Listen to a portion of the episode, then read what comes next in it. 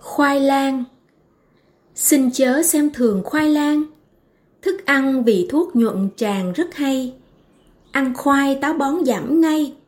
Sắc nước khoai uống dạ dày hết viêm Mùa hè thường cảm sốt lên. Xong, ăn vài lượt khỏe liền khỏi lo.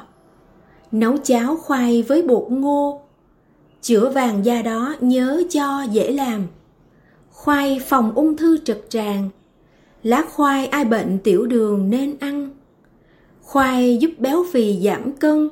Khi ngộ độc, sắn rất cần nước khoai.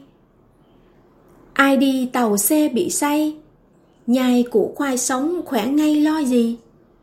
Ăn khoai bổ thận bổ tỳ Tim mạch tụ mỡ ăn đi sẽ lành.